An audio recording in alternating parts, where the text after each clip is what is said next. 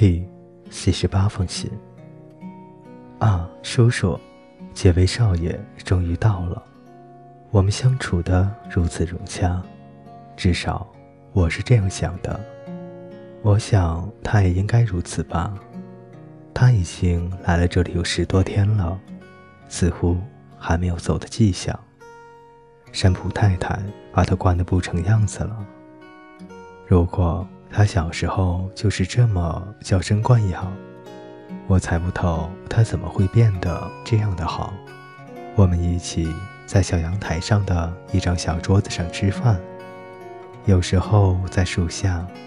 倘若下雨或天冷的话，就在最讲究的小客厅里吃。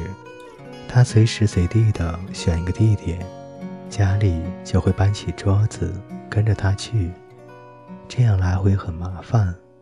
有时候还会把菜端到很远的地方，这时候家里就会在罐子下面发现他赏赐的一块钱。他是那种很好相处的人，虽然乍看之下根本不像，第一眼看起来就像是一个标准的平莱顿家族的人。事实上并非如此，他是个如此单纯、平凡。又可爱的一个男子，用这几个字来形容男子，似乎很好笑。不过这是真的。他对这附近的居民非常的友善，以诚相待，很快消除了他们的顾虑。起初他们很不相信他，看不惯他的服饰。我也觉得他的服装很奇特。他穿着打褶外套、白绒衣。和裤腿肥大的马服，每当他穿着新服饰下楼，山虎太太就带着自豪的微笑，在他周围打转转，从各个角度欣赏他，让他坐下来时小心，以免沾上了尘土。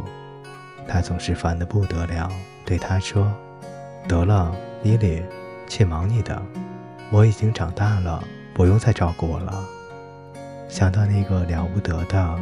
高大又长腿的男子，他差不多跟你一样高了，叔叔。曾经坐在山普太太的腿上让她洗脸，真是非常好笑。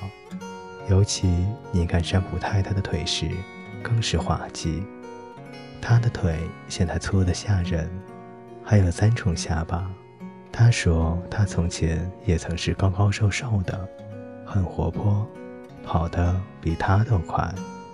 我们有那么多新奇的经历，在乡村四处游荡。我也学会了用羽绒做的小苍蝇做诱饵钓鱼，还会用枪射击，还会骑马。老格洛佛还真有精神。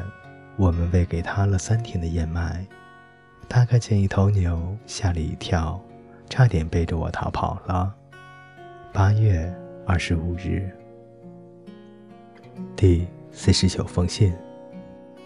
星期一下午，我们去爬山，山就在附近，并不高，山峰上没有积雪，不过爬到山顶时也会喘不过气来。